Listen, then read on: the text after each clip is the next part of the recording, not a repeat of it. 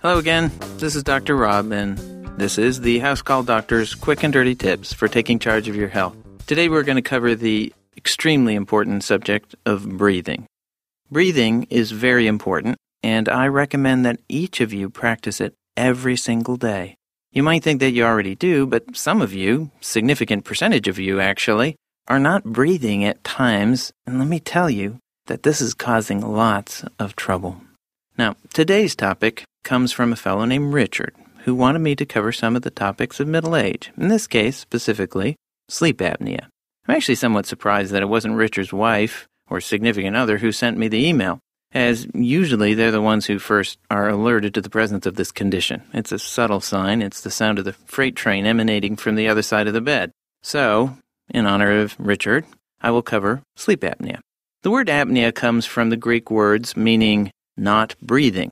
The word sleep comes from the English word meaning sleep. That one's kind of tricky. So, putting the two together, sleep apnea is a condition where a person stops breathing while sleeping. There are two main reasons a person would stop breathing while asleep. The first is that the brain forgets to tell the body to breathe. This is known as central sleep apnea. The other reason is when the person's airway is blocked by something, making it difficult for the person to breathe. This is known as obstructive sleep apnea and is by far the more common of the two, and so that's going to be the focus of the rest of this podcast. The first sign of airway obstruction is snoring. When a person is lying down, the easiest way to breathe is usually through the nose. This has to do with the anatomy of the airway and basically comes down to the fact that the air can move better through the nose than it can through the mouth. Nasal blockage, either by congestion or by anatomy, makes a person mouth breathe. The result often is a vibration of the soft palate and uvula, you know, that dangly thing in the back of your throat. And the final result of that is being a sound rivaled only by heavy machinery. When the obstruction gets bad enough, the snore turns into apnea, where the person actually has periods of airway obstruction so bad that they stop breathing. The apnea episode, when it's finished, is followed by a gasp of air uh, as the brain gives the breathing muscles an urgent request to start breathing again. The person may wake up with a feeling of not being able to breathe, but more commonly they're simply aroused to a less deep sleep. Most people would assume that the danger of sleep apnea is actually the person would stop breathing while they're asleep, but this is really not the case. The real dangers of sleep apnea come from other things that are caused by that not breathing. So, what are the dangers of sleep apnea? Sleep apnea affects not only the quality of a person's life, but actually the quantity of that life. You wouldn't think of it, but people with sleep apnea are three to six times more likely to die from all causes than people without it. It's a real serious problem. Here's why it's so dangerous. The first reason is actually something you wouldn't think is all that bad. People are very sleepy. Awakening multiple times throughout the night, even if it's not complete awakening, has a huge effect on the quality of sleep. People with this disease will never feel rested. They will often fall asleep frequently throughout the day, not being able to make it through movies, meetings, and even sometimes very fascinating podcasts.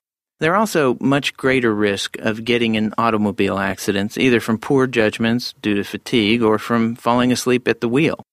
The second serious problem of sleep apnea is low oxygen levels. When a person doesn't breathe, the oxygen level in their bloodstream drops. Spending a lot of time with low oxygen can have serious consequences, including elevation of the blood pressure, and heart problems, which include arrhythmias, heart attacks, and even heart failure. So, who gets sleep apnea? Well, the risk factors for sleep apnea include obesity, cigarette smoking, thyroid problems, nasal congestion, and the shape of the airway.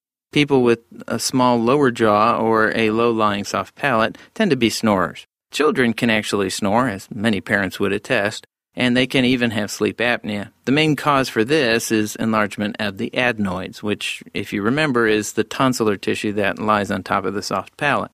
Most sleep apnea is first brought to medical attention by an exhausted spouse or significant other. The witness cessation of breathing can cause great concern. People who live alone are actually at a disadvantage here, so the suspicion has to be high on the part of the physician. The gold standard for diagnosing sleep apnea is called a polysomnogram, or a sleep study. In a sleep study, the person is hooked up to a bunch of wires all over the chest and head, which monitors chest movement, brainwave function, and the oxygen levels in the person's blood. Then they're told to relax and go to sleep while somebody sits in a room and watches them. It's not really all that easy to fall asleep, but fortunately, it doesn't take much sleep to get the needed information. Since it does have such serious consequences, the treatment for sleep apnea needs to be fairly aggressive. The first line of treatment can actually be as simple as sewing a pocket on the back of a nightshirt and putting a tennis ball in it. This makes it impossible for the person to sleep on their back and actually can eliminate snoring and apnea in some people. Losing weight and treating the underlying issues such as thyroid problems can also fix milder sleep apnea. Improving the movement of air through the nose can also help. Those strips that you can put on your nose to open up your nasal passages can help in mild cases of snoring and apnea. And surgery to fix nasal problems like a deviated septum can also improve nighttime breathing. Those people with serious problems with sleep apnea need to be treated more aggressively. The first line of treatment is a machine called a CPAP machine, which stands for Continuous Positive Airway Pressure. This device actually resembles a squid attacking the person's face, but it does work, and it works by pushing a constant pressure of air into the nose throughout the night. This is very effective in eliminating snoring and apnea.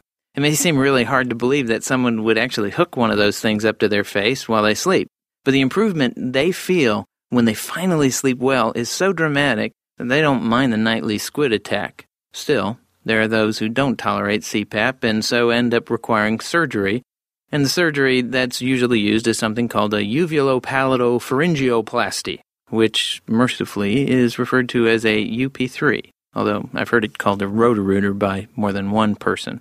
This procedure involves removal of the back of the palate, including the uvula, and the widening of the upper airway. It's generally effective, but since it's surgery, it's not without risk.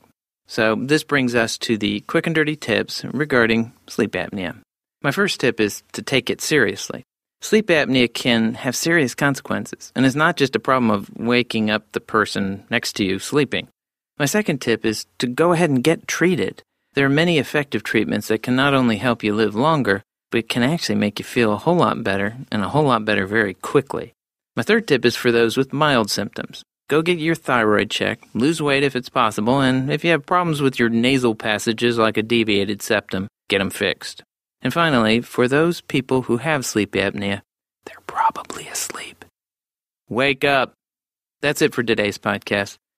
If you have questions you want me to answer, send them to housecalldoctor at quickanddirtytips.com or call area code 206 337 5895.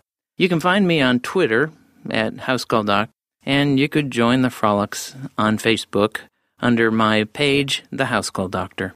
And don't forget to visit my blog, Musings of a Distractible Mind, at distractible.org. Let me remind you that this podcast is for informational purposes only. My goal is to add to your medical knowledge and translate some of the weird medical stuff you hear so that when you do go to your doctor, your visits will be more fruitful. I don't intend to replace your doctor. He or she is the one you should always consult. About your own medical condition? Catch you next time. Stay healthy.